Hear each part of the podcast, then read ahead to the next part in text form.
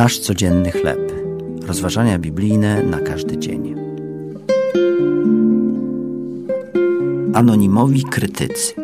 Tekst autorstwa Davida McCaslanda na podstawie listu do Filipian, pierwszy rozdział od pierwszego do jedenastego wiersza.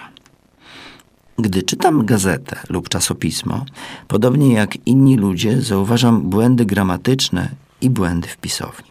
Nie próbuję ich szukać. One same wyskakują ze stronicy.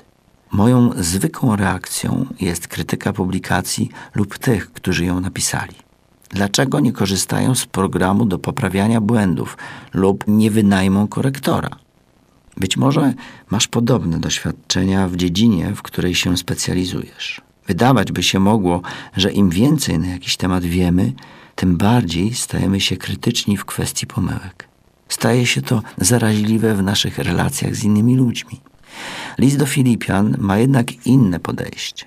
Apostoł Paweł napisał: Modlę się, aby miłość wasza coraz bardziej obfitowała w poznanie i wszelkie doznanie. Bożym zamiarem jest to, abyśmy im więcej wiemy i rozumiemy, tym bardziej kochali.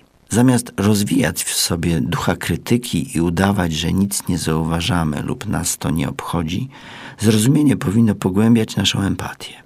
Krytykowanie powinno zamieniać się we współczucie.